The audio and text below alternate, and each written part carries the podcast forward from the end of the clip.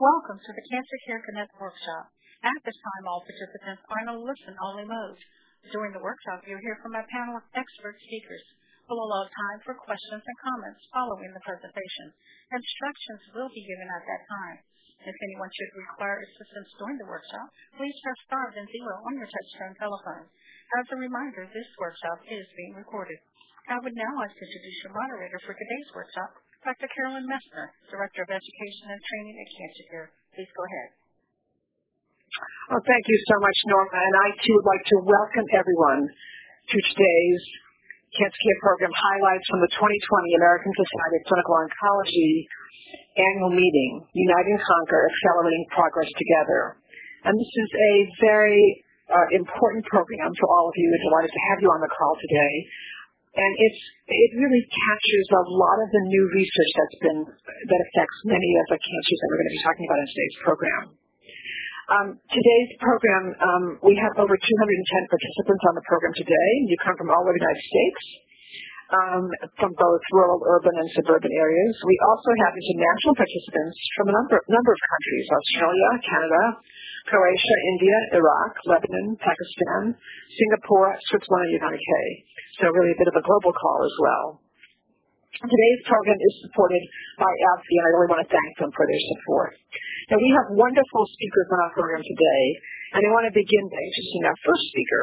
And our first speaker is Dr. Mark Kris. Dr. Kris is the William and Joy Ruane Chair in Thoracic Oncology, attending physician of Thoracic Oncology Service, Department of Medicine, Memorial Sloan Kettering Cancer Center, and Professor of Medicine, Weill Cornell Medical College. And Dr. Kris will be addressing how ASCO contributes to the treatment of cancer, and he'll be also providing updates on the treatment of lung cancer, which was presented at ASCO. It's my great pleasure now to turn this program over to my esteemed colleague, Dr. Kris. Uh, and uh, thank you all for joining the call today and allowing us to uh, update you on new developments in the entire field of oncology. Um, for those of you not familiar with um, the American Society for Clinical Oncology, it's a group of cancer specialists worldwide, but mainly a U.S. membership.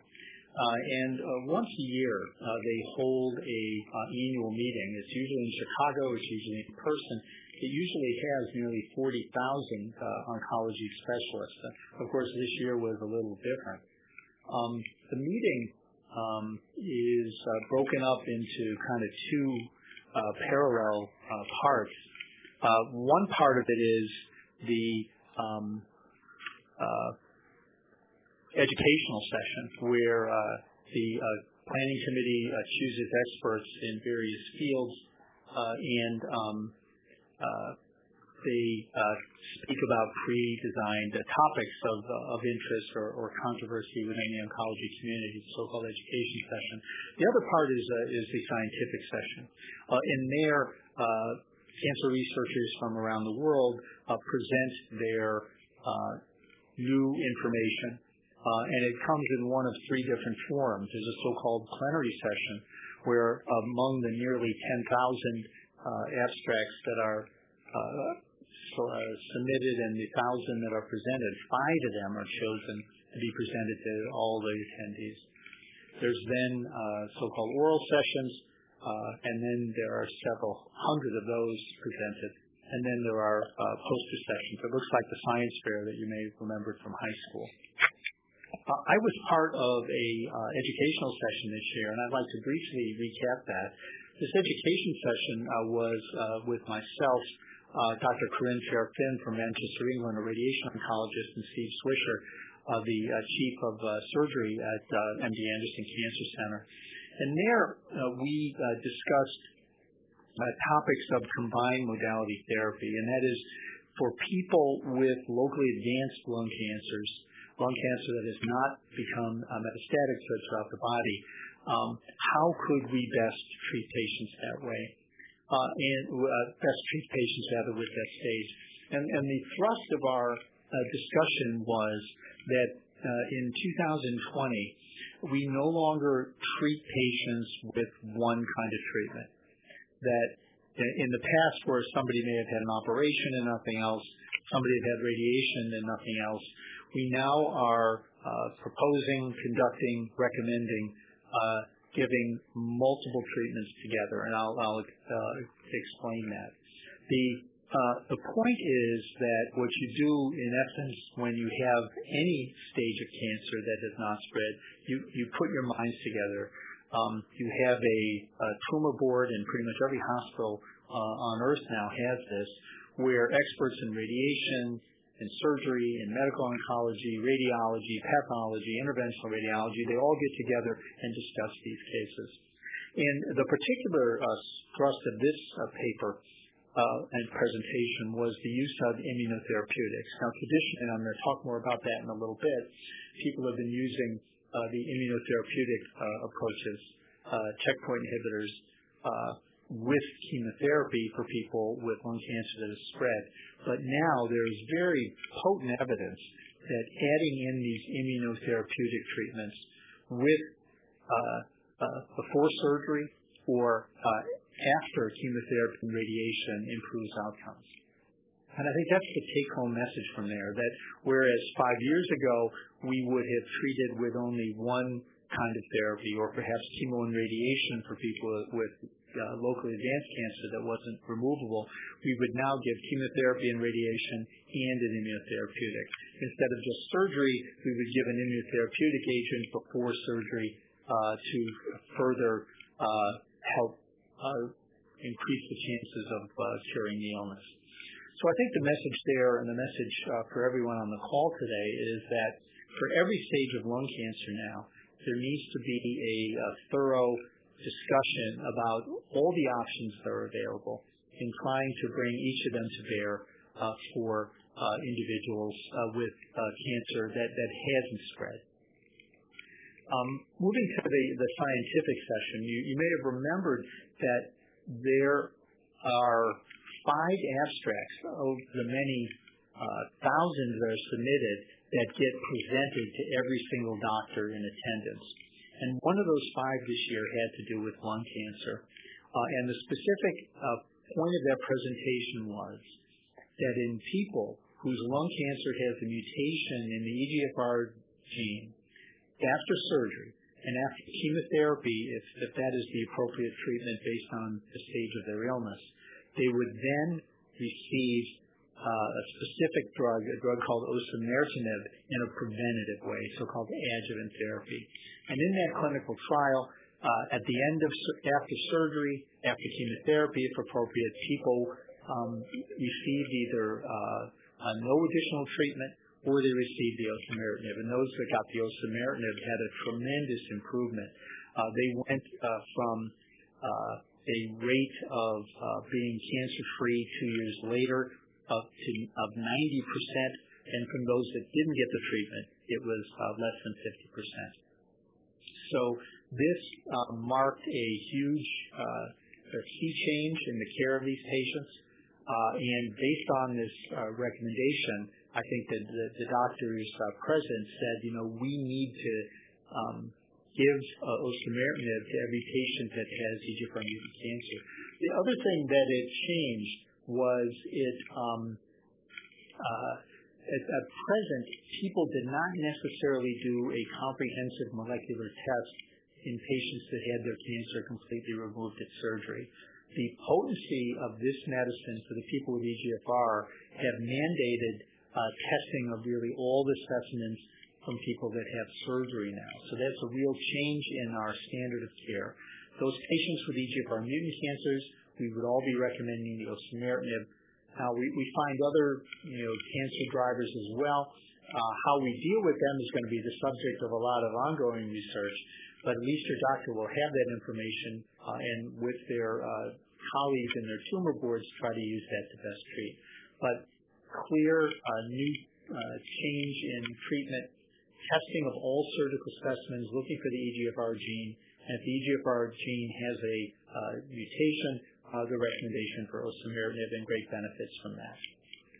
There was another paper that was discussed, not in the plenary session, but in one of the oral sessions, about using uh, chemotherapy and uh, an immunotherapy before surgery. Uh, a group of investigators did that, And that combination of chemo and an immunotherapeutic, in this case durvalumab, showed very promising benefit when was given pre-surgery. So echoing through that theme from the educational session, giving other therapies uh, with the traditional ones, in that case chemo and surgery, uh, leading to a better outcome. So I think that message is is clear uh, and the importance of discussing care with the tumor boards. The other um, major area that was discussed was the use of immunotherapeutics. And once again, Uh, I think the message was that uh, immunotherapeutics alone are successful, and there was a uh, presentation giving ipilimumab and nivolumab in chemotherapy better than chemo alone. Um, another one giving durvalumab, tremelimumab, and chemo better than durvalumab and tremelimumab alone.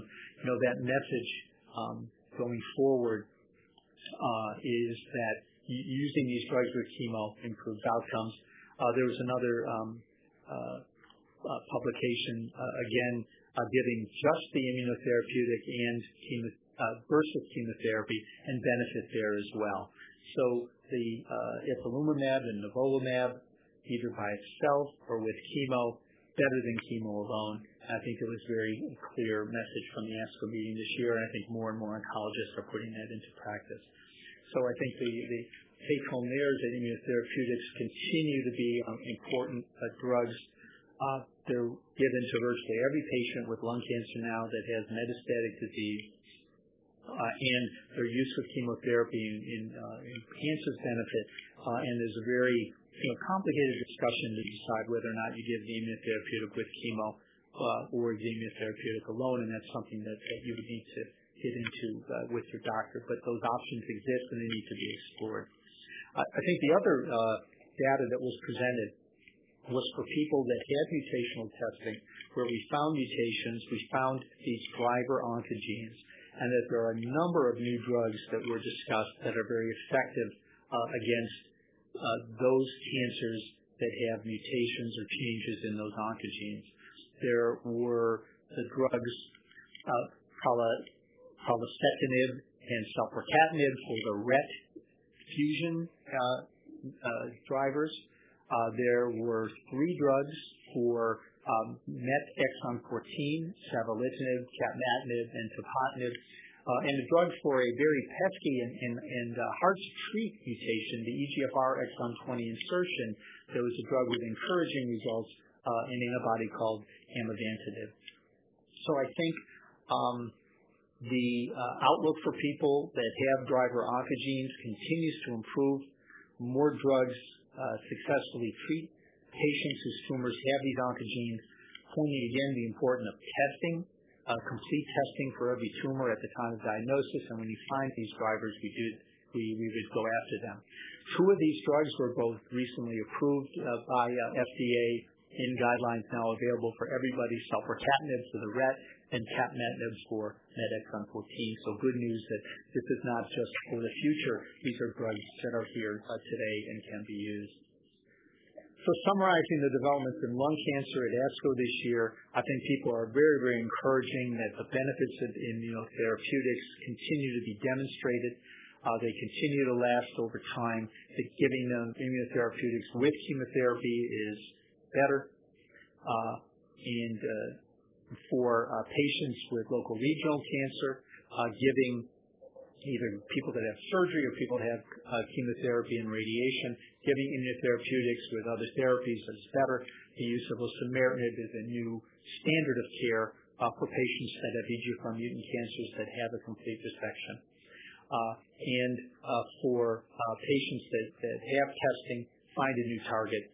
There are many new drugs available, more coming, and more options for those patients. And just to end, uh, in the paper version of the New England Journal of Medicine, uh, this last issue, there was a uh, paper showed the decrease in mortality, deaths from lung cancer over the last several years. And the authors ascribed that decrease in the death rate to the emergence of these new therapies. So I think that's very, very encouraging news for all of us that these drugs make a difference. Uh, they deserve more widespread use. Uh, and I think the ASCO meeting this year kind of uh, supported all that and put the word out to the oncology world that this is the way we're going. And everyone should feel hopeful that our therapies make meaningful differences in people's lives, and more and more people are living with cancer based on these new developments. Thank you. Oh, thank you so much, Dr. Kris.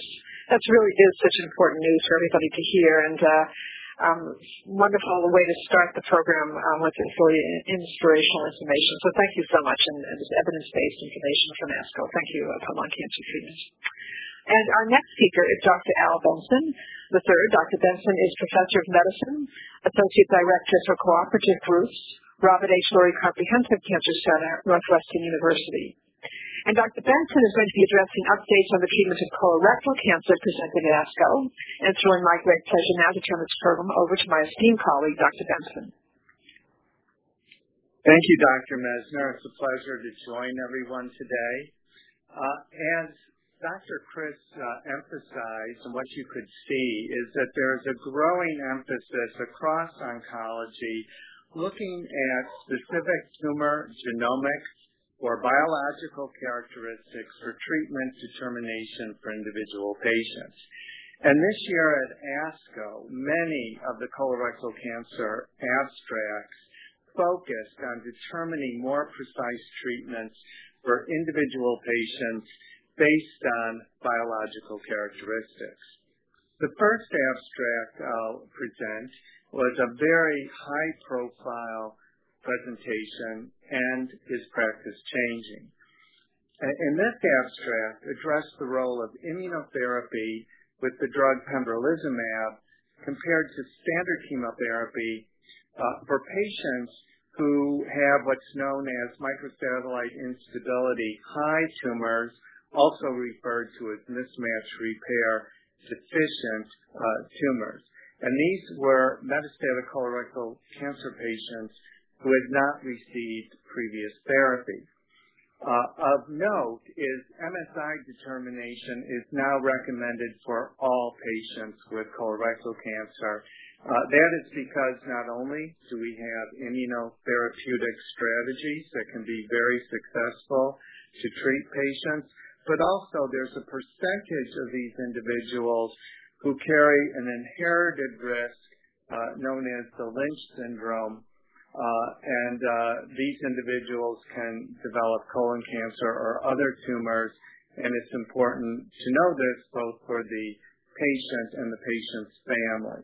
About 15% of all colorectal patients are MSI-H, uh, and about 5% of metastatic patients have MSI-H tumors. Uh, in this particular trial, uh, the uh, known as the control arm, with standard chemotherapy with either FOLFOX or FOLFIRI, and patients may have received with their chemotherapy a biologic agent such as bevacizumab or cetuximab. In this trial, about 70% of patients had colon tumors on the right side, and this is quite characteristic of uh, an MSI population of patients. This trial showed high significant benefit for those who received pembrolizumab compared to those who received chemotherapy, both uh, in terms of duration of response, so patients had much longer control of their disease, as well as uh, the pembrolizumab doubled the progression-free survival compared uh, to the chemotherapy arm. Importantly, immune-related toxicities were low. The FDA has now approved pembrolizumab as what's known as a first-line approach for the MSI population of metastatic colorectal cancer patients, and this is now a new standard of care. The second abstract I'm going to present also looks at another tumor biological phenomenon known as HER2 expression. HER2 expression is seen in a number of different cancers, most notably breast cancer, stomach cancer, and colon cancer. Uh, and in fact, there are uh, now regimens for people with HER2 expressing metastatic colorectal cancer, including combinations with the drugs trastuzumab and lapatinib, as well as trastuzumab and pertuzumab. And in this population, uh, about 40% of patients have what's known as RAS wild-type tumors. And of that group, it's estimated 5 to 12% of patients have HER2 expressing tumors. If a person has what's known as a RAS mutated tumor, uh, they will not benefit from a HER2 directed regimen. Now, this particular phase two trial used a drug known as TDXD, this is a monoclonal antibody which has the same amino acid sequence as trastuzumab, but it's also combined with what's known as a topoisomerase inhibitor payload.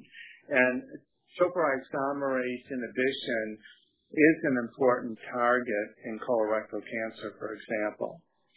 So this trial included people who had HER2 expressing tumors. Uh, they were RAS wild type, and all patients had received previous treatment. And what this trial showed is very, very promising response rates and duration of response for people who received this drug. Uh, there was consistent safety information, uh, and so therefore, this drug will be further tested, and there is expectation that this may well become a new standard of care for HER2 expressing patients. The third trial looked at yet another biological phenomenon known as BRAF mutations. Uh, we see uh, BRAF mutated tumors in about 10 to 15 percent of patients with colorectal cancer.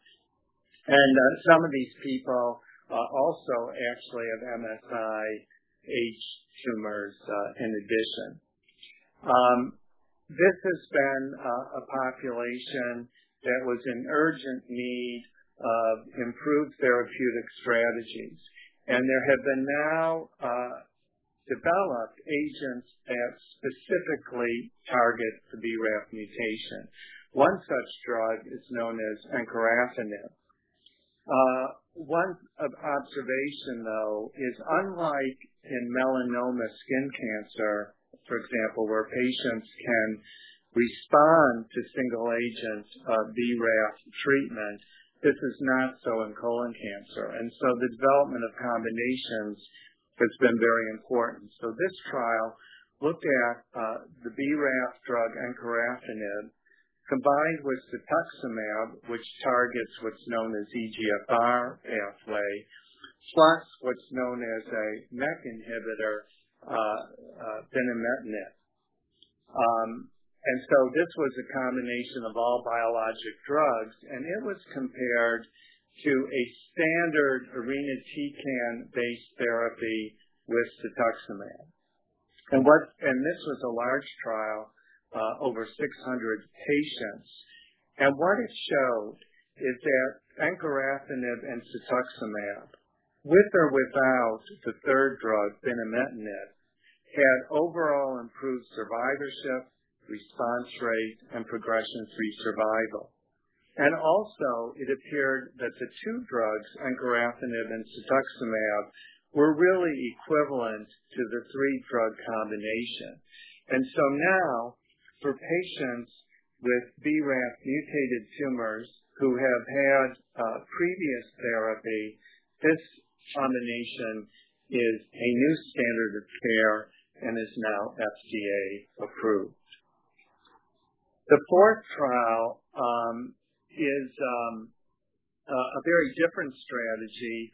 This is known as the IDEA trial, and this was quite an undertaking. It was an international combination of six trials where the design uh, was um, initiated right from the beginning to incorporate the data of all six trials to evaluate uh, whether three months versus six months of adjuvant chemotherapy with an oxaliplatin-based regimen uh, was most appropriate for stage three colon cancer patients.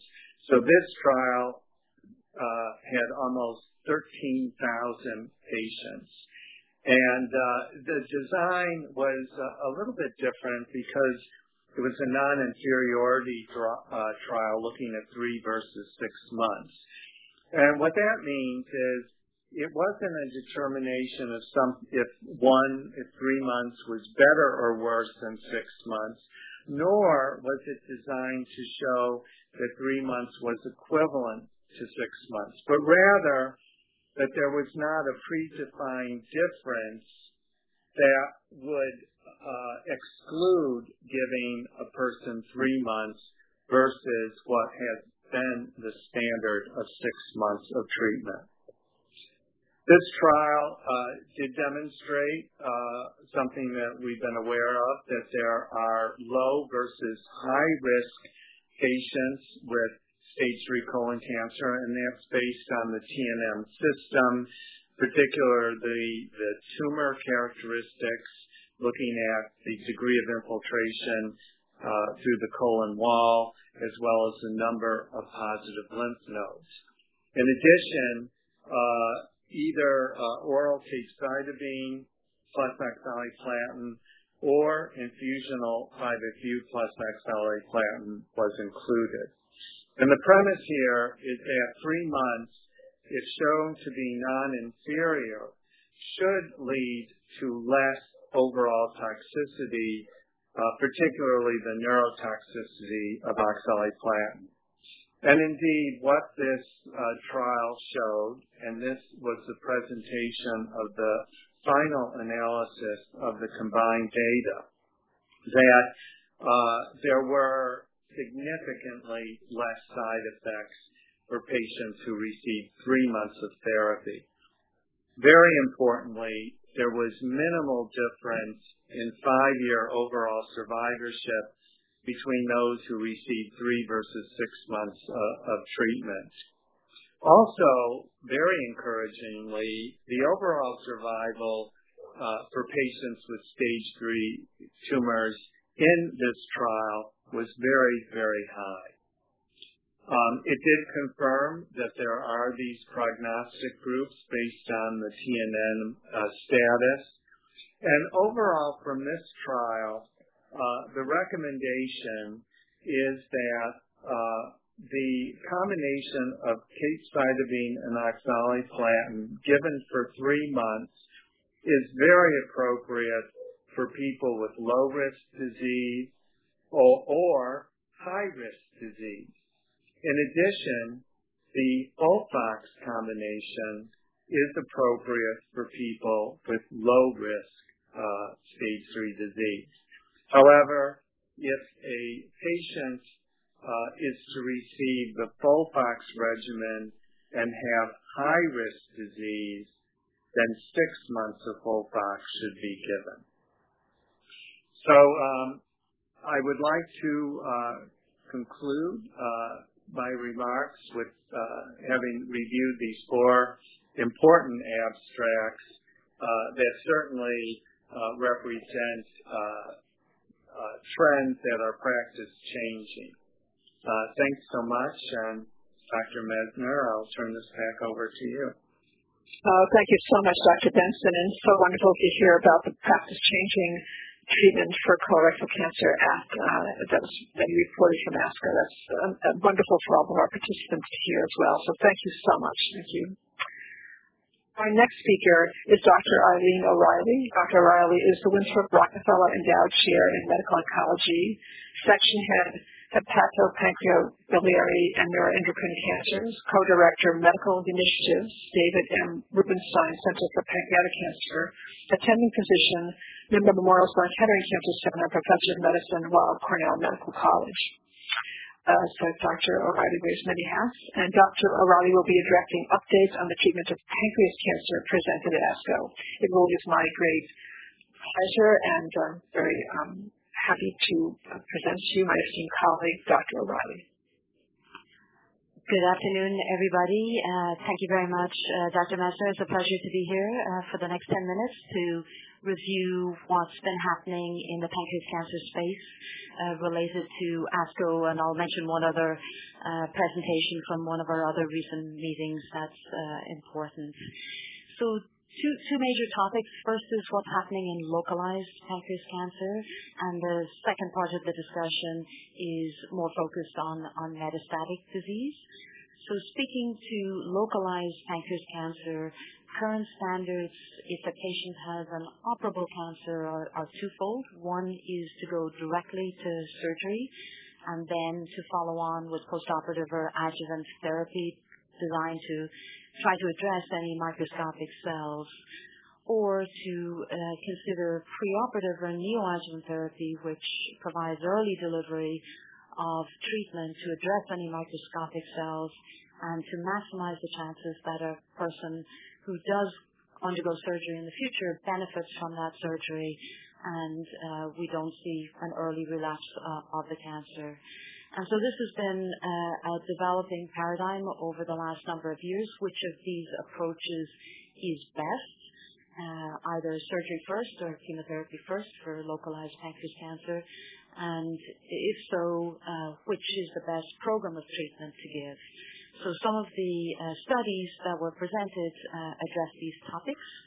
Uh, the first trial is called SWOG S1505 and this was conducted in, North America and looked at the two major treatment programs for pancreas cancer, FOLFIRINOX, which is a four-drug combination including a vitamin, and gemcitabine and nab-paclitaxel. Both of those are international standards when the cancer has spread, the idea is bringing them to uh, earlier stage uh, disease may uh, favorably impact outcome.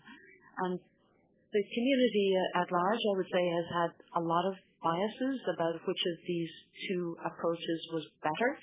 And in this trial, there were two groups of people treated. One group received FOLFIRINOX, then surgery, then additional FOLFIRINOX, and the other group received gemcitabine, then nab-paclitaxel, then surgery, and then uh, gemcitabine, nab-paclitaxel. And to, many people's surprises, the outcomes were uh, pretty equivalent in terms of the ability to deliver the treatment, uh, the number of patients that were able to undergo surgery, and the ultimate overall outcome of the treatment with regard to longevity, suggesting that there may be more equipoise uh, than we would have previously uh, thought uh, related to the use of these two programs in the postoperative setting.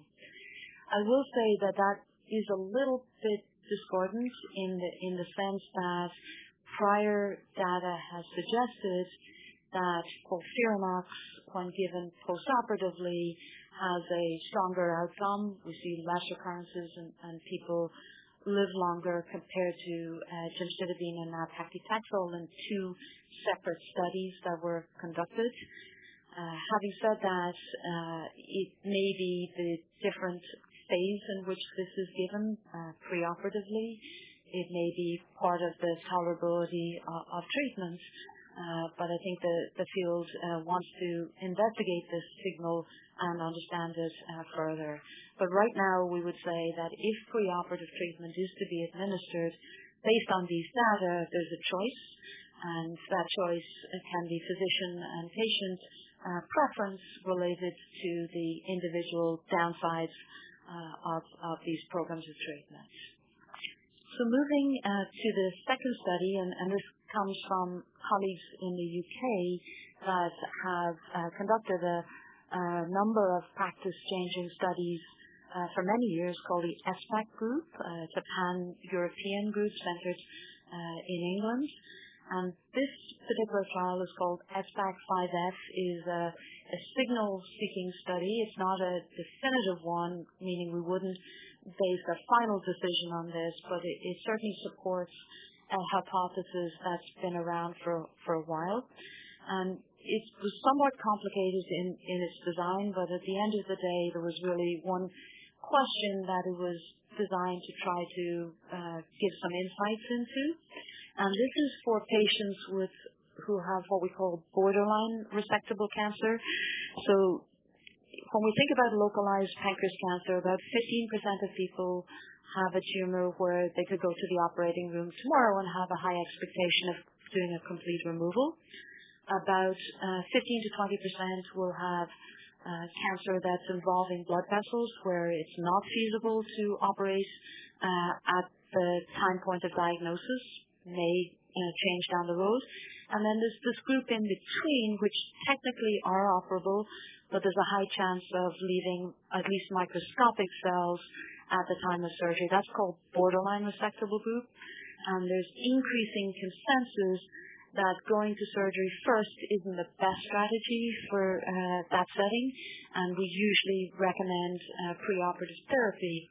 So this trial looked at giving uh, preoperative uh, treatments of various types, uh, gemcitabine and a drug called capecitabine, that's an oral medication. It looked at FOLFIRINOX, and it looked at giving chemoradiation and compared it to going direct to surgery because while we've always thought it would be better to give preoperative treatment, we don't have a study that actually tells us that.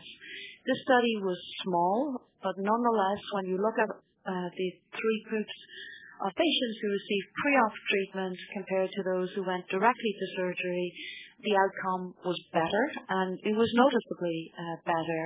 So that really kind of underpins the rationale for early delivery of systemic treatment or chemotherapy-based uh, treatment to try to address microscopic uh, circulating cells, to try to address the visible disease that's in the pancreas, and to try to facilitate getting a complete removal of the cancer. So these results are, going to be built upon, and in the U.S. and Canada, a major trial has just been activated that will uh, recruit about 350 patients with a, new uh, diagnosis uh, of pancreas cancer and look at this with a current, one of the best state-of-the-art treatment programs, looking at the approach of surgery first, followed by intravenous treatment, or preoperative treatment and then surgery and, sort of designed to uh, understand uh, for an individual patient what's the best way uh, to proceed. So that sums up uh, that particular uh, part of the uh, of the talk, and I'll, I'll just give a little bit of information on a couple of other um, abstracts that were presented. One was an update on a new combination of medications looking at a drug called liposomal uh, irinotecan, which is a, a nanoparticle formulated drug, and we have one approved in pancreas cancer, nab-paclitaxel, and there's some hints that we may get better penetration of the tumor and the circulating levels in the body may be more favorable with this formulation. Uh, this has been combined with 5-FU, uh, leucovorin, that vitamin we mentioned, and oxaliplatin, and it has been tested and, demonstrated to have uh, a good safety signal and to have an encouraging signal in terms of shrinking the cancer and controlling the disease.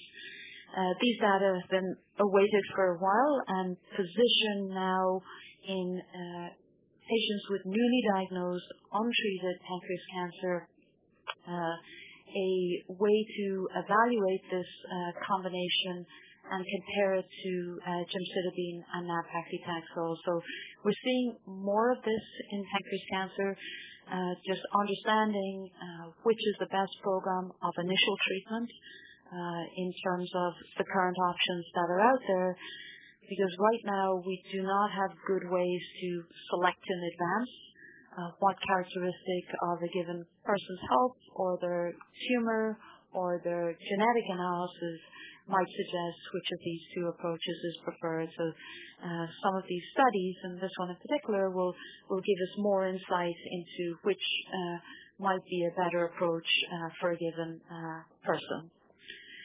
And lastly, I'll, mention one other uh, trial that was updated. We've had a number of presentations on this, but it's a very topical area in pancreas cancer related to the genetics of the disease and how that applies to, treatment. So it's relatively recently that pancreas cancer has come into this era of precision medicine where we find a genetic alteration in the tumor or the blood and have a treatment approach that targets this.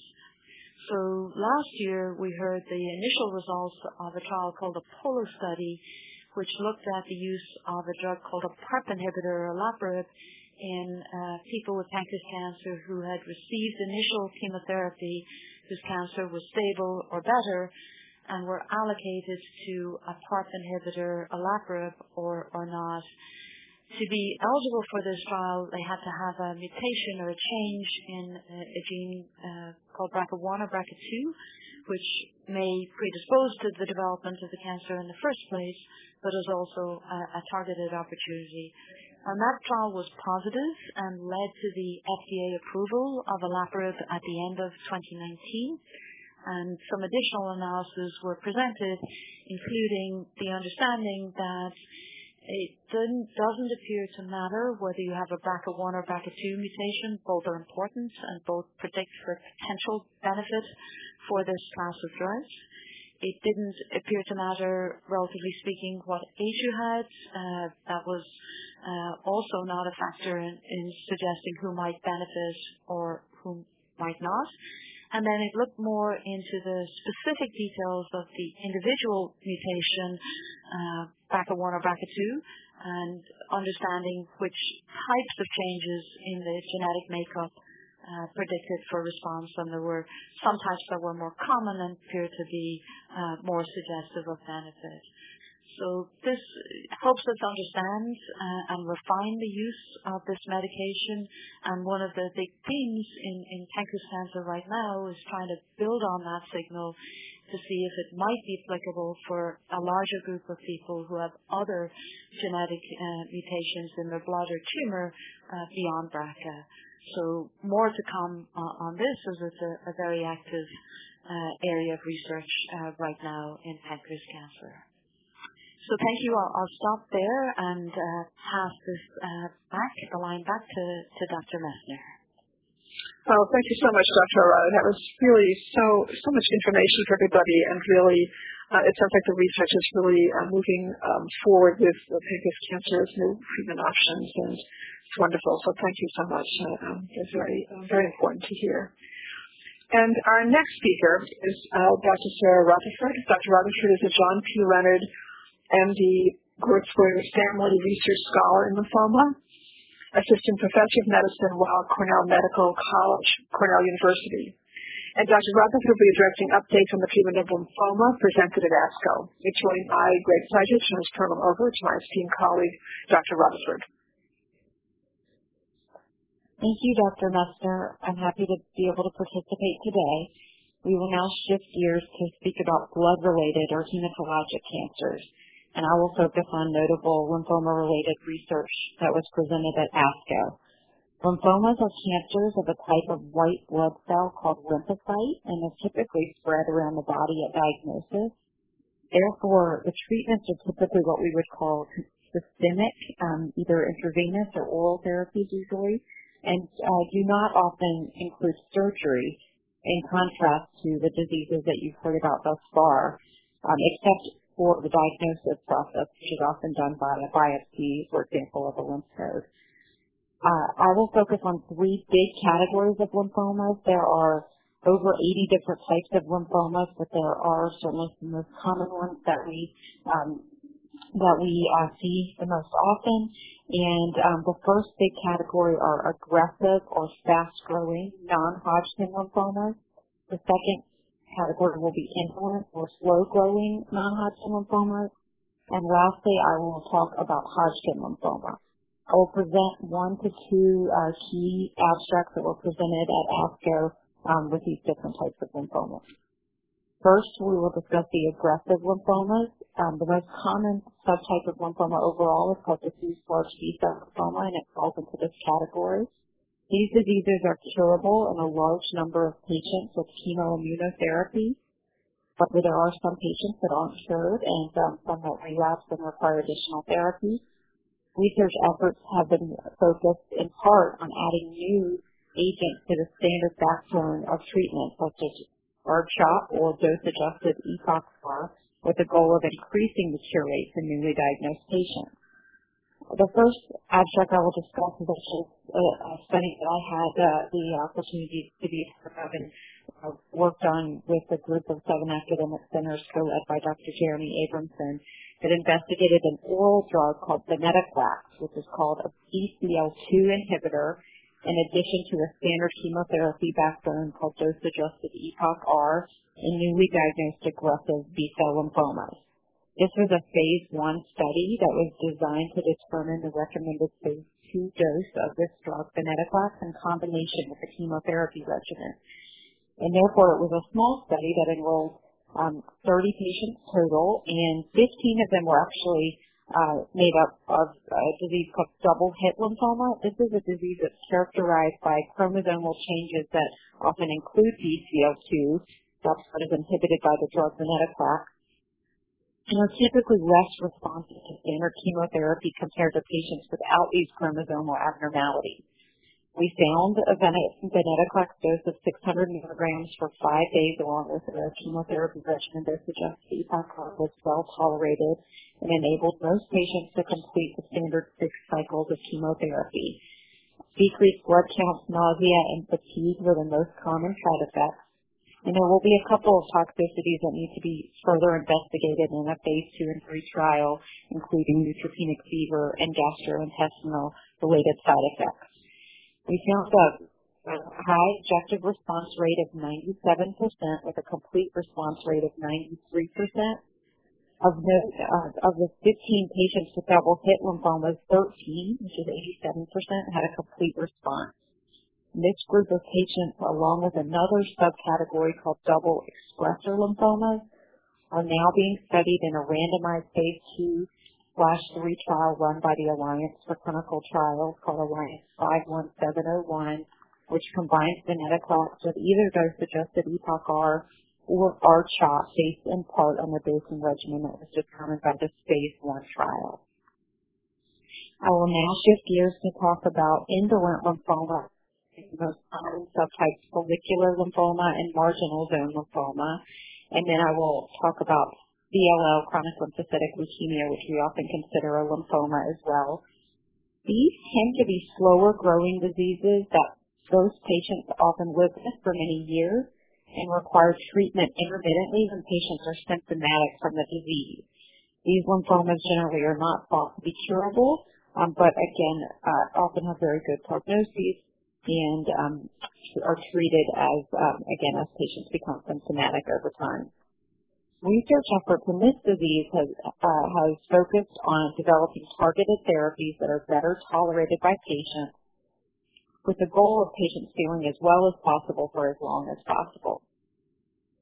An exciting abstract was presented by Dr. Caron Jacobson on chimeric antigen receptor for CAR T cells and follicular and marginal lymphoma, marginal zone lymphomas, which is called the ZUMA-5 trial. CAR T cells are created after a patient's own blood is removed and processed in such a way that is thought to enhance the body's ability to better fight the lymphoma and then are reinfused back into the patient. CAR T cells are currently FDA approved for relapsed and refractory diffuse large B-cell lymphoma patients and mantle cell lymphoma patients but not for follicular or marginal zone lymphoma. The patients enrolled on this study had received two or more prior lines of therapy, um, and the median number of therapies they had received was three. There were 160 patients enrolled, primarily with follicular lymphoma, and about 100 of those patients were valuable at the time of the ASCO submission uh, for efficacy or for response. Um, the objective response rate was 93% with 80% complete response rate, which is quite high. And um, one key point with the CAR T cells and any of the diseases that it is uh, given in is how long will the duration um, of response last and how long will the patients experience a response. Uh, and in, in this case, with a median follow-up of a bit over a year, 15 months, the median duration of response was 20 months, um, with, with a progression-free survival of 23 months, about two years. Um, and this is this is um, um, an impressive amount of time for a treatment like this to work. Most symptoms, um, including some complications that are associated with CAR T cells, including cytokine release syndrome and neurologic events, occurred early in the course and often resolved without any long-term complications. Next, I want to discuss a study in a disease called chronic lymphocytic leukemia, or CLL, which we also uh, consider uh, a slow-growing lymphoma by Dr. Jacob Soumerai. CLL is also often a slow-growing disease for which multiple new targeted therapies have been uh, FDA approved um, in recent years. These new drugs enable patients to be managed without chemotherapy approaches. One focus of research in CLL is to determine if some patients can be given time-limited therapy in which those with excellent responses can stop treatment after a certain period of time rather than continue it indefinitely. In a phase two trial, Dr. Soumerai enrolled patients who had not yet received treatment for CLL in the past and administered three novel agents, including the Bruton tyrosine kinase inhibitor zanubrutinib, the anti-CD20 monoclonal antibody obinutuzumab, and the BCL2 inhibitor venetoclax, which you've heard me talk about earlier. He implemented a strategy by which a peripheral blood, a regular blood draw, um, was assessed for minimal residual disease um, and basically that um, is a, a technique uh, in which uh, testing is done to assess if there's any CLL cells at a very low level existing in the blood. And when a patient was found to have undetectable levels of minimal residual disease, he or she received two additional therapy cycles and then were monitored without treatment. Um, at this point, the follow-up time has only been 11 months, so this is early on in the process, but he found that 62%, 23 out of 37 patients achieved that undetectable minimal residual disease status with a minimum time, excuse me, a median time of achieving this of six months. And therefore, many of the patients were able to stop treatment after eight months, which is much shorter than some of the other um, therapies that are often given for even years. The most common side effects experienced were decreased blood counts, infusion-related reactions, bruising, and diarrhea. And we look forward to hearing more follow-up of these patients over time with this promising short duration of therapy. Finally, I will discuss important data on Hodgkin lymphoma. Um, Hodgkin lymphoma is a disease that is often curable, um, but uh, there are some patients who have suboptimal responses or who relapse after the first line of treatment. There are two novel treatment strategies that have been developed in recent years for Hodgkin lymphoma, one of which has been approved in combination with chemotherapy in newly diagnosed patients.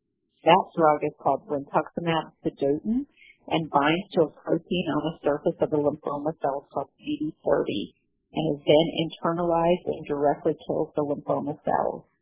A second class of drugs approved for Hodgkin lymphoma in the relapsed or refractory setting, patients who have had additional treatment in the past, um, are the immune checkpoint inhibitors nivolumab and pembrolizumab. The KEYNOTE 204 trial was a randomized phase 3 study in which 300 patients were treated with either pembrolizumab or brentuximab vedotin. Um, the primary endpoint was progression-free survival, and this is reported as an amount of time, typically in months from the start of treatment until the disease is found to be growing or progressing. Investigators reported that the median progression-free survival was significantly longer in patients treated with pembrolizumab versus vedotin. That was about 13 versus 8 months. And uh, furthermore, the median duration of response, the time that the treatment was effective, was 20, about 20 versus 13 months for pembrolizumab for, versus vedotin. Therefore, the authors conclude that pembrolizumab should be the standard of care in patients with relapsed or refractory classical Hodgkin lymphoma. Um, and I believe more will be um, reported over time in that study as well.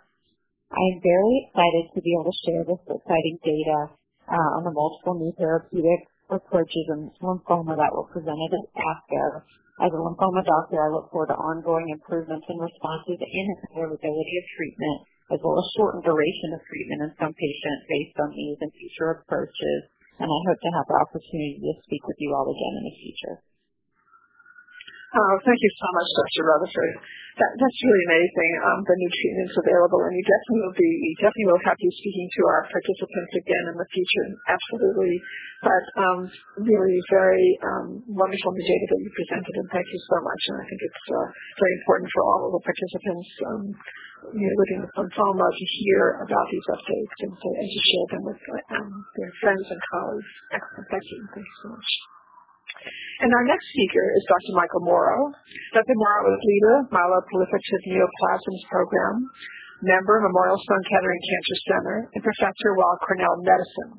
And Dr. Mauro will be addressing updates on the treatment of leukemia presented at ASCO. And it's really my great pleasure to turn over to my esteemed colleague, uh, Dr. Mauro. Well, thank you, Carolyn. Um, and it's great to be in such great company of um, the speaker panel we have today. So my task in the next short bit is to cover leukemia, which is a pretty big subject area. Um, and to be honest, um, ASCO tends to be a time when leukemia physicians are maybe a little bit more hard at work generating um, research data to share um, throughout the year, and we may be a little bit less likely to have um, as as big a presentation at this meeting as we do our hematology meetings in December. But that being said, um, I'm going to cover some information shared about a couple of different blood cancers that haven't been spoken about yet. Um, so stay with me, and um, I'll start first with um, information from the uh, ASCO meeting 2020 related to myelodysplasia and leukemia, really. And this was a study which um, built on the current platform of treatment for MDS, which a lot of advance was made when we developed a class of drugs, or when a class of drugs was developed called hypomethylating agents. Uh, drugs which uh, essentially affected the DNA machinery and allowed cells to uh, sort of kick back into a little bit of a more of a normal pathway and lead to better blood counts and, and hopefully uh, disease response and disease control. And one of the big medications that's been approved and used for years is a drug called azacitidine a very uh, good medication for uh, dysplasia, also leukemia in certain settings, which I'll talk about in a bit. And the trial I want to speak about was a trial um, of over 200 patients combining uh, a medication, um, which I'm going to try to pronounce properly, um, um, with azacitidine. So what is that pevonedistat medication really about? As expected, we've been trying to improve on medications like azacitidine, and this very specific drug inhibits an enzyme called NEDD8. Uh, and this is where basic science really uh, goes what we call bench to bedside. Um, so inhibiting this enzyme with um, this this uh, novel agent basically sets cells up um, to undergo programmed cell death by leading to accumulation of things that are bad for, for cells, whether they're um, uh, cells related to MDS or, or AML. So combining that with azacitidine, which is a drug which also sort of turns on cell machinery, um, could be a very potent combination. And the interesting science behind this was that alone these two medications only have so much power. Um, but together in the, in the laboratory, the power seemed to be quite great. So this trial was um, begun looking at patients with higher risk myelodysplasia, a specific form of myelodysplasia called CMML, which has always been a challenge to treat, and um, patients with leukemia with a, what's called a low blast count so where perhaps the disease was a bit earlier on in its, presentation. And uh, fast forward uh, to the results, and again, about two-thirds of patients in the trial had MDS, about one-third AML, uh, sorry, uh, um, a, a, smaller number with um, CMML, and a smaller number with the, the low blast count AML. Um, and we definitely saw good results. We saw that, um, and the goal, again, the goal of these trials was to show that people live longer and, and did did better. And the primary endpoint here was what's called event-free survival, meaning that people um, were able to uh, live without having complications from MDS or AML.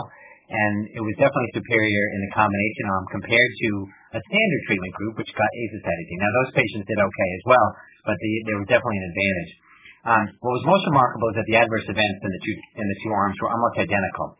So we've kind of slipped in a very targeted drug with a very specific aim Um, on top of a medication that already has um, proven to be a workhorse, and we're seeing better results for a number of different subgroups of patients with, like, as I said, higher risk myelodysplasia and early forms of acute leukemia. So that was really encouraging and really, again, shows um the um the benefits of what we call bench to bedside medicine, where we can uh, evolve um, targeted therapies into the clinic.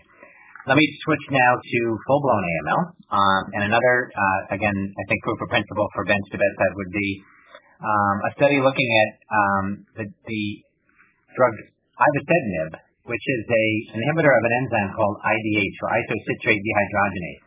This this discovery in AML that um, a good number of patients with AML at diagnosis, often at a later point during treatment, might be noticed to have a mutation in a basic enzyme that's actually related to the energy cycle in cells, which can lead to accumulation of things that, again, are bad for cells and allow them to behave like leukemia. Um and drugs were developed to inhibit two forms of this enzyme, IDH1 and IDH2, and have been FDA approved and have um, really changed the way we can treat certain forms of acute leukemia. Couple that with a story where two medications were approved for AML, um, or not approved, but combined. Um, again, azacitidine, the drug I just spoke about, and a drug venetoclax, uh, also um, approved but borrowed from another disease area, really developed first in lymphoid leukemias, as my colleague just spoke about. Um, so um back into the laboratory and saying, how could we best treat targeted, uh, in a targeted way patients with acute leukemia? So this trial looked at patients who were uh, newly diagnosed, um, as well as uh, who had already had treatment, who had this IDH mutation, and looked at different combinations, either giving the targeted drug against the IDH mutation with the drug venetoclax, um, and venetoclax at higher doses, or giving them all three medications. And I think this is really showing us the evolution in how we can treat AML in a targeted fashion better. Um, the overall response rate was three-quarters of patients responded to treatment, and 100% of patients who were newly diagnosed responded. You can't argue with 100% response rate. Um, as well, half of the patients had no evidence of their leukemia by what's called minimal residual disease testing, which is important, especially um, if people are able to go on to other therapies or to show that they've had a very high-quality response, um, and to minimize relapse risk. So with a combination of targeted drugs, I think we're honing in on subsets of AML um, with certain mutations where we can treat even better, utilizing all the advances that have happened really over the last three to five years, which have been remarkable in AML. Um, I'll speak again next about a little bit of an earlier trial in AML, um, which I think introduces a different technology, something called a BiTE, which has nothing to do with people getting angry and behaving like dogs. Um, it's a bispecific antibody that engages T cells. So that means we're now using an immunotherapy of sorts, where we're getting two cells to come together by means of an antibody complex. Those two cells coming together can fight cancer. So in this case, we're getting um, leukemia cells in AML patients um, together with T cells, which can cause uh, leukemia cells to undergo programmed cell death or to eliminate them. Um, and this is a strategy that's been used in several different cancers. But um, a study was reported at uh, ASCO for a drug called AMG 330, which is against a leukemia marker called CD33, Uh, and on the other end was um, uh, CD3. So That that brings T cells and leukemia cells together, sort of the kiss of death. Um, and this was a treatment in patients who had had multiple different regimens for AML. And this was a very early study where we looked at very careful escalation of the of the antibody compound because we wanted to make sure we didn't see the overzealous immune side effects that can happen with immunotherapy, which has been a really careful area of study as we've seen explosion in immunotherapy. And um, what was shown in the study is that um, they were able to control the what's called cytokine release syndrome, which is where uh, different um, reactions can happen as if the immune system is being revved up by by treatment with steroids and other uh, careful approaches. And they're seeing nice responses as they move up to different dosing cohorts of this antibody combination. So immunotherapy in this means by using a bispecific antibody is showing promise in AML. I thought that was encouraging as well. Okay, so in the home stretch here, I'm going to mention two other studies. First, one in ALL, or acute lymphoblastic leukemia. And this was uh, closer to my heart because it's um, for patients with the Philadelphia chromosome um, or Ph positive ALL or patients with blast phase of CML. So, so this is another antibody um, study, and it's combining two medications. One, um, inotuzumab ozogamicin, which is an antibody against um, CD22, which is on lymphoid cancer cells, the to- and that antibody um, delivers a toxin to the leukemia cell. And this study combined it with bosutinib, which is a targeted drug, uh, an ABL kinase inhibitor. This was a phase 1-2 study by the MD Anderson group. Um, not a lot of patients, but I think, um, again, these early studies sometimes give us you know, what to look for in the future. And as they looked at um, how to combine these two uh, drugs carefully, they uh, came upon what is the right dose of bosutinib, which is ironically the same dose we now favor in, in newly diagnosed patients with CML, 400 milligrams. And um, they were able to combine it with the inotuzumab antibody, and overall response rate 83%. 50 to more than 50% of patients had what's called a complete molecular response, where the Philadelphia chromosome levels were undetectable, and they didn't see any evidence of what's called veno-occlusive disease, which is a complication in the liver where there can be some vascular injury, which can come from this um, this type of medication, um, specifically uh, the um, the conjugate antibody with the um, the toxin. So very very encouraging. Some of these patients were able to go on to a bone marrow transplant, which is important if, if, if someone has ALL and is um, relapsed to treatment. So very encouraging. Last, I'll I'll cover probably something that's closest to my heart, which would be um, a presentation by um, a, a, group of us um, looking at the drug ponatinib um, or Iclusig and how we should be best using it in CML.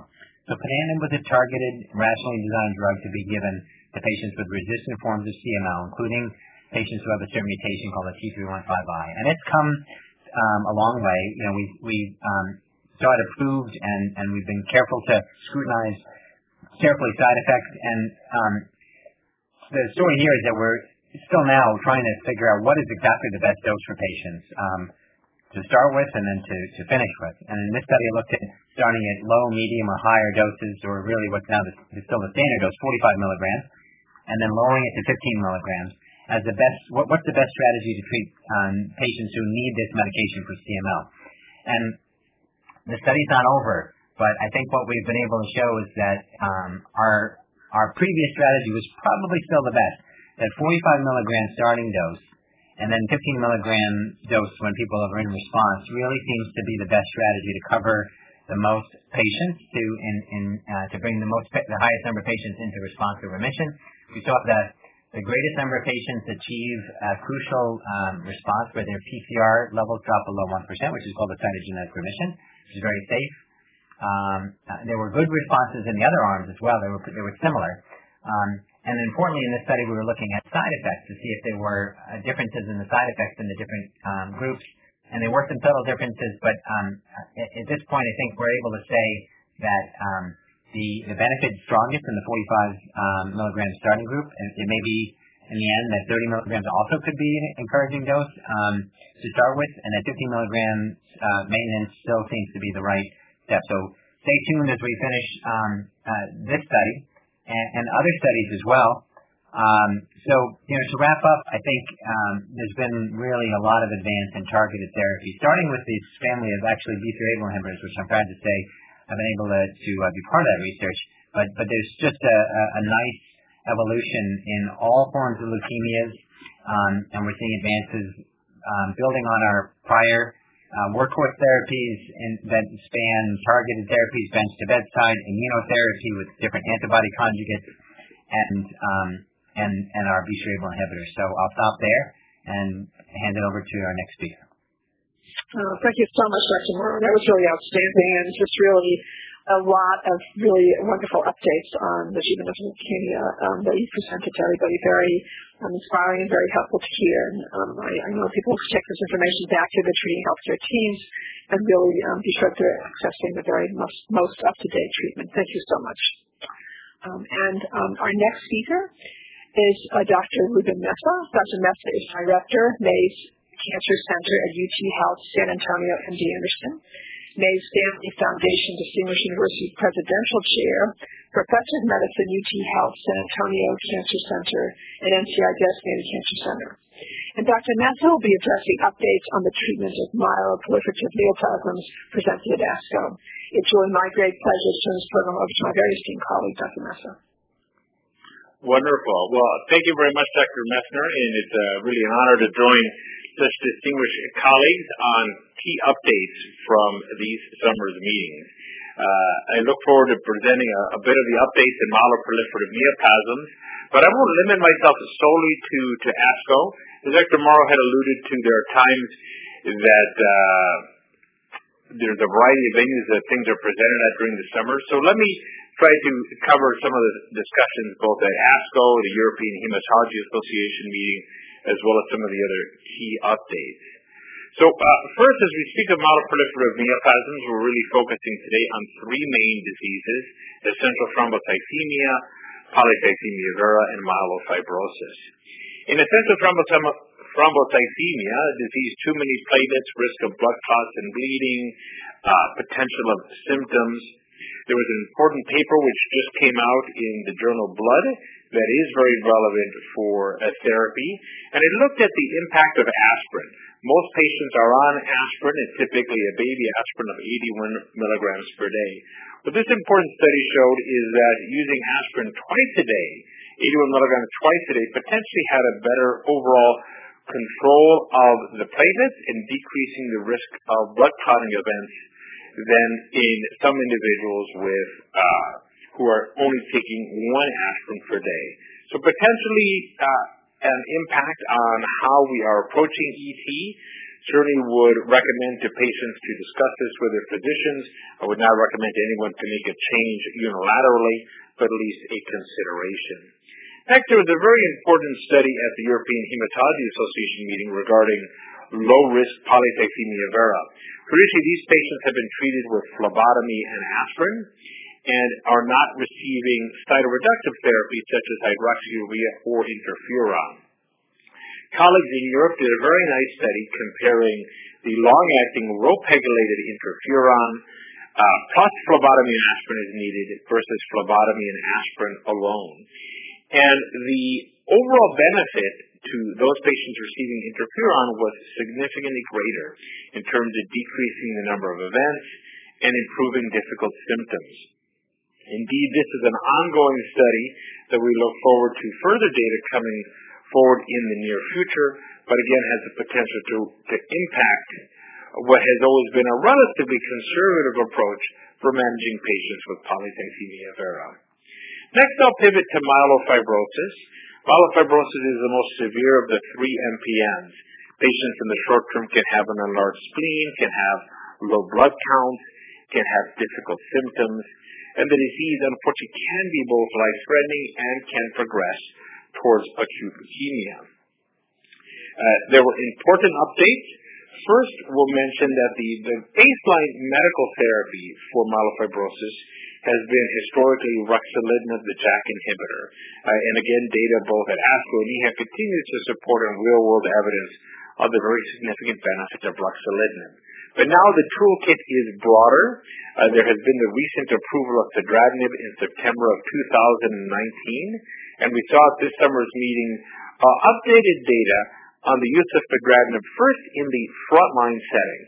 So in uh, analysis from the Jakarta study, which was fedratinib versus placebo in JAK inhibitor naive patients, we see that there's significant benefit and that for individuals who had a platelet count between 50 to 100,000, they're able to receive full dose therapy. This is somewhat of a differentiator versus ruxolitinib, in which we typically would have a dose modification in that range. So that is an area both consistent with our current NCCN guidelines that we would consider the use of fedratinib in the upfront setting. Second, there was uh, important data regarding the use of fedratinib in the second-line setting. Uh, my colleagues and I have looked at uh, updated analysis using strict criteria defining second-line uh, criteria, duration of response, the criteria of response from the Jakarta 2 study. We see a solid 30 to 35% response rate in terms of spleen and symptoms for individuals with myelofibrosis who had previously failed ruxolitinib. So again, this is a therapy that as we speak, individuals that have failed ruxolitinib who are not potentially going to stem cell transplant, fedratinib is a very important consideration. Now, there are uh, important uh, studies ongoing as well as updated analysis from two other JAK inhibitors that are well along the path to uh, approval. First, there's momelotinib, which had previously been shown to help to improve spleen symptoms and anemia. The new study that has just opened up that was highlighted in the summer studies called the MOMENTUM study for symptomatic individuals who are transfusion dependent, and they will be randomized between momelotinib and uh, a comparator arm with danazol. That's an important trial for consideration for individuals uh, who fit those criteria. Next, pacritinib, a JAK2 and FLT3 inhibitor, particularly beneficial for spleen and symptoms that can be used and dosed fully in individuals with severe thrombocytopenia or platelet count below 50,000. The PACIFICA study is currently open uh, uh, for such individuals and is an important consideration for those individuals. Now, at the summer meetings, we heard about several new drugs in development that have some very promising results. One, the LSD1 inhibitor from Imago Pharmaceuticals, Uh, presented from University of Michigan, but a multi-center study, including open in my center, uh, showing nice improvement in spleen and symptoms in individuals that had failed uh, ruxolitinib. We see the addition of navitoclax to ruxolitinib in suboptimal responders, having a very nice response in spleen and symptoms in those that had had an inadequate response. We see the BET inhibitor from Constellation Pharmaceuticals, Uh, particularly helpful in individuals with the ASXL1 mutation, both helpful as frontline therapy in combination with ruxolitinib, as well as being looked at in second-line therapy and will soon be in a phase III study.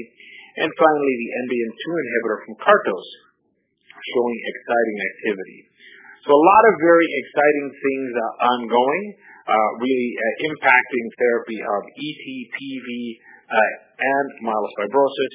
And we look forward to keeping you well informed through these wonderful cancer care webinars as this data continues to evolve. And with that, I will hand it back to Dr. Messner. Oh, Thank you so much, Dr. Mesa. That's really outstanding, uh, your presentation, and really um, identifying all of the updates um, on myeloproliferative neoplasms from ASCO. And um, we thank you for that very much. And I think people will take your information back to the treating healthcare teams as well. Thank you. And our next speaker um, is Dr. Gregory Daniels. Dr. Daniels is Clinical Professor of Medicine, UC San Diego Moores Cancer Center. And Dr. Morris will be addressing updates on the treatment of melanoma presented at ASCO, and he will also be presenting a wrap-up of this part two of our two-part ASCO series. And it's really my great pleasure now to turn this program over to my very esteemed colleague, Dr. Daniels. Thank you, Caroline, and uh, thank you everybody that's been on the call. And I just, um, you know, do a wrap-up at the end. But so far, um, I can just say, wow, um, this year's ASCO was a little attenuated because of the way we had to adapt to the epidemic that we're all experiencing right now. And to hear my colleagues outline so clearly some of the uh, seminal findings at the meetings, for me, has been really helpful too. Um, so um, I will start with melanoma, and I'm gonna limit my talks to just um, cutaneous melanoma. So as we some of us uh, know, there are different types of melanoma, ocular melanomas, uh, mucosal melanomas, and then the majority of uh, melanomas that we deal with originate from the skin or cutaneous melanomas. And this year, um, we have had some approved uh, therapies enter our armamentarium. Uh, some of those were discussed in more detail at ASCO. But I would say ASCO for melanoma this year was really focused on um, the goals, which is try to decrease uh, toxicity, improve outcomes, try to do better patient selection um, for our therapies, and ultimately to minimize the amount of treatment that patients need. So I'm going to start with a study by uh, Dr. Blank et al., um, which is looking at an approach of treating patients who present to a clinic with their melanomas in an advanced uh, but resectable stage. And so what I mean by that is they might have a, a lymph node in addition to their primary tumor, or they're presenting with a lymph node under their arm or in their groin, which has melanoma. And historically, we've gone ahead and done surgery to resect them. Um, and then we'll give uh, treatment depending on uh, what we find at surgery. Uh, however, as uh, you've heard from some of the other speakers, um, another um, opportunity is to give some of these highly effective uh, either targeted therapies or immune therapies prior to surgery to see if we can improve outcomes by minimizing the morbidity of surgery um, and ultimately uh, curing more patients. And so the study by Dr. Blank, I'm sorry, uh, builds upon um, earlier studies like um, most of uh, the studies presented today. It looks at high-risk uh, stage 3B and above uh, melanoma patients who are given a combination of two immune stimulants, ipilimumab and nivolumab, at a dose that was previously determined to be the best tolerable. And then after a set uh, number of doses, uh, up to two, uh, patients then go on to surgery, and based on what the surgeon finds and the pathologist finds, they're randomized to either additional therapy or no additional therapy. And the advantage here is that these patients likely would have needed additional adjuvant treatment before, but in this case, we get a good idea uh, prior to even giving that treatment. You know, a lot of patients tell me, well, okay, I'm cured of my disease. How do you know this drug is working? Uh, which is a fair question when we're giving adjuvant treatment to patients who have already undergone uh, treatment. And I, I'll have to say honestly, the only way I know is if you know the cancer doesn't come back. And even there, um, I, I have to be honest that uh, the cancer may not have come back anyways. And so this this whole paradigm of neoadjuvant treatment gives us a lot of information and helps uh, steer patients' care better. And this um, study um, just shed additional light on this promising approach. It's not quite standard of care, but when we saw that the overall complete response rate in these relatively uh, low treated patients was more than 50%, it gives us hope that this is a new paradigm coming into play and more, more studies are going to happen. The second study is uh, Dr. Postow's study that I'm going to highlight, um, which looks at patients with metastatic disease. And currently there's um, uh, multiple therapies that the patient may be treated with when they when they have disease uh, of melanoma that's spread all over their body. And these drugs, while effective, definitely have toxicities. And we need to learn, again, how to better apply these and potentially limit these. And so what Dr. Postow did was treat patients with, again, the combination of ipilimumab and nivolumab at a dose of 3 to 1 uh, for their drug. And then after two doses of these uh, previously untreated patients, they did an early scan, and then depending on the response that they saw, they then either did no further um, application of the combination immune therapy, or they continued the combination immune therapy. And that's important because it's the combination immune therapy that's associated with so much more uh, toxicity risk for the patients. And so uh, when they looked at this uh, approach, um, it's a small study, very provocative study, um, one that needs uh, us to confirm it.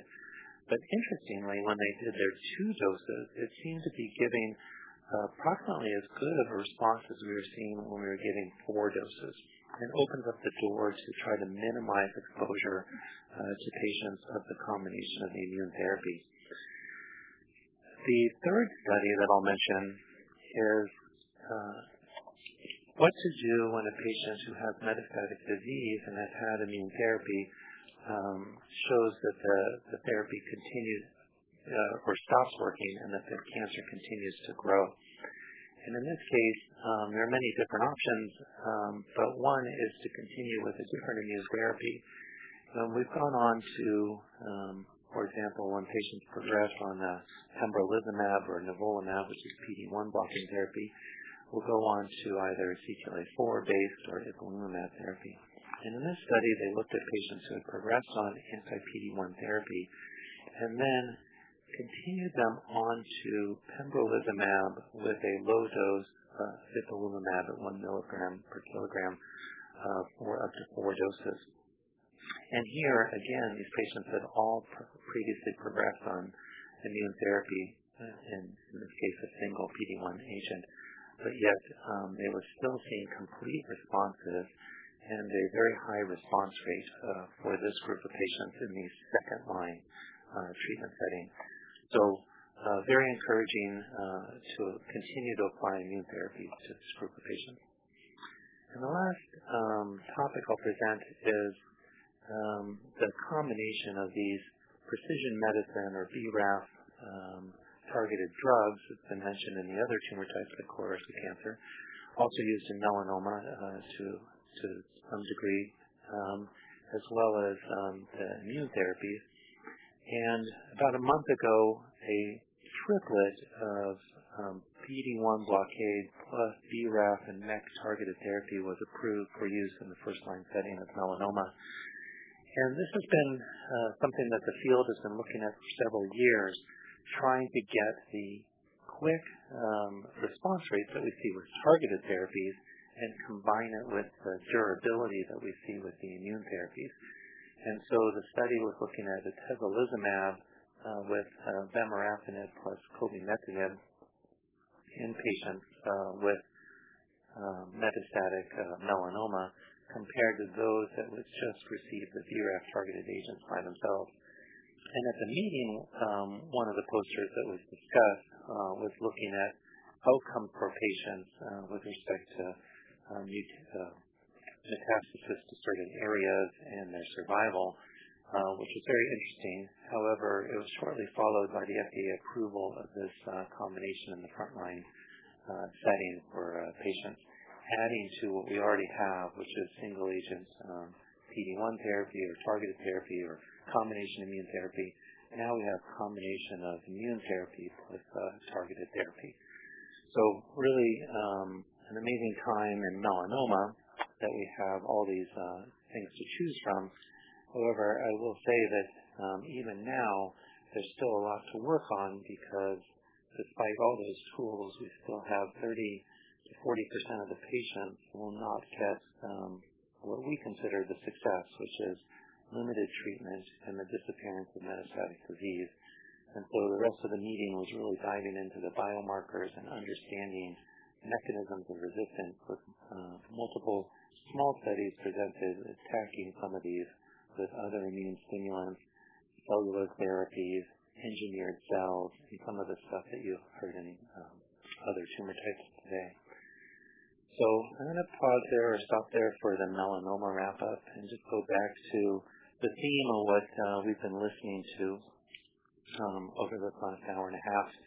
I'd say really, um, the ones that stand out for me is the stepwise, Um, relentless uh, pursuit of defining better therapies to improve the efficacy uh, for patients. Um, in lung cancer, um, as mentioned by Dr. Kris, we saw a decrease in death rates from uh, lung cancer that's now the result of getting better genomics information off the tumor type, targeting these other driver mutations, Um, earlier introduction of uh, therapies to patient care, um, all to uh, improve efficacy.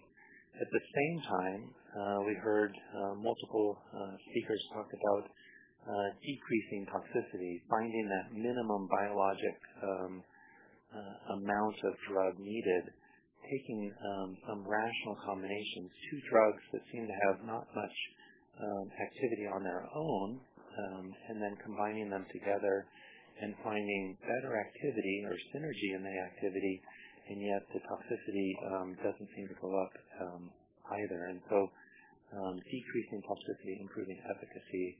And lastly, uh, across all these is patient selection.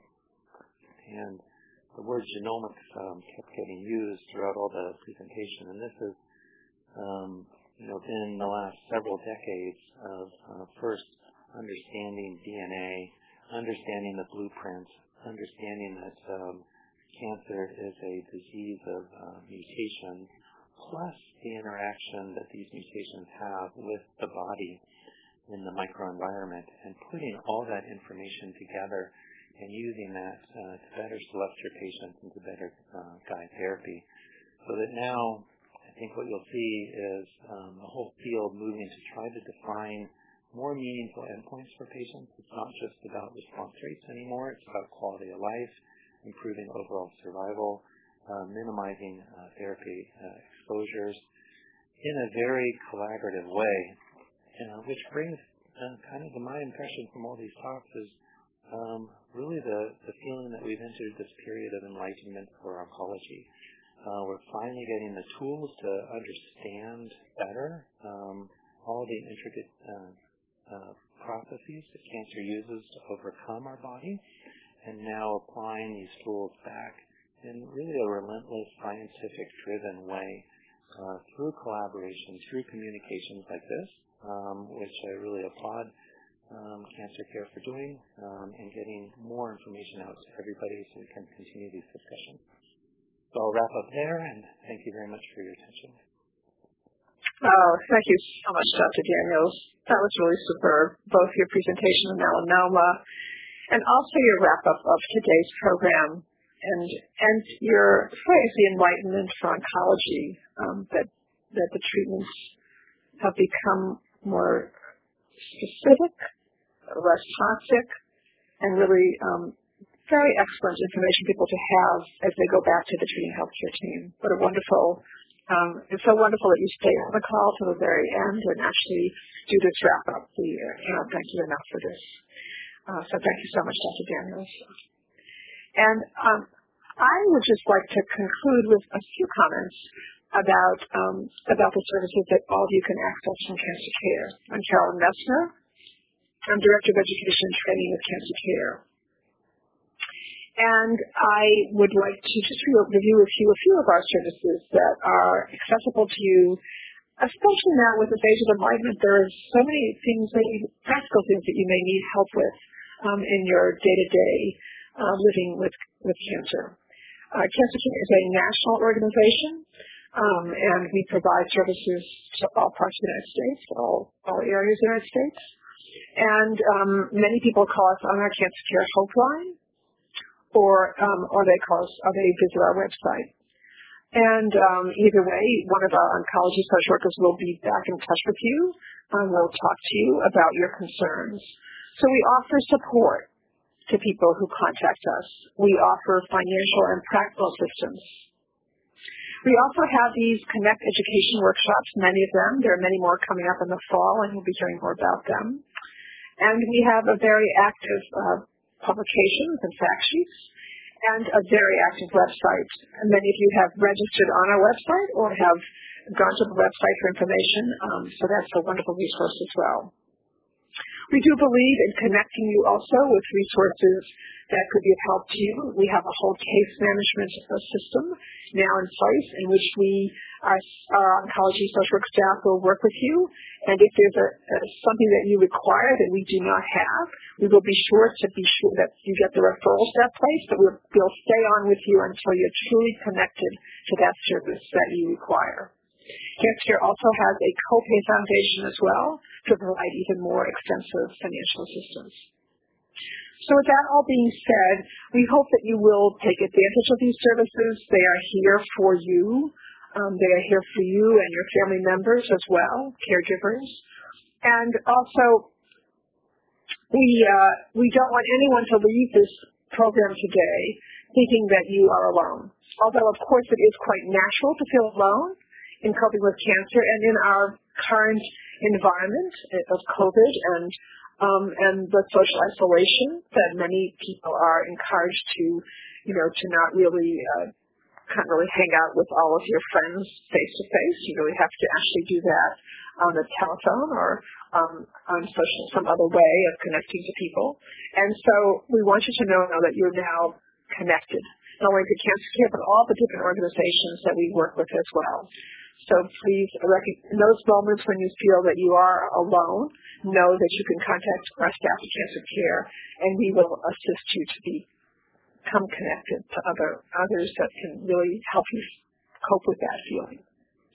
So I want to thank you all for your participation today, and I want to wish you all a very fine day. Thank you all, and uh, y'all take care. Ladies and gentlemen, thank you for your participation. This concludes the workshop. You may now disconnect. Everyone have a great day.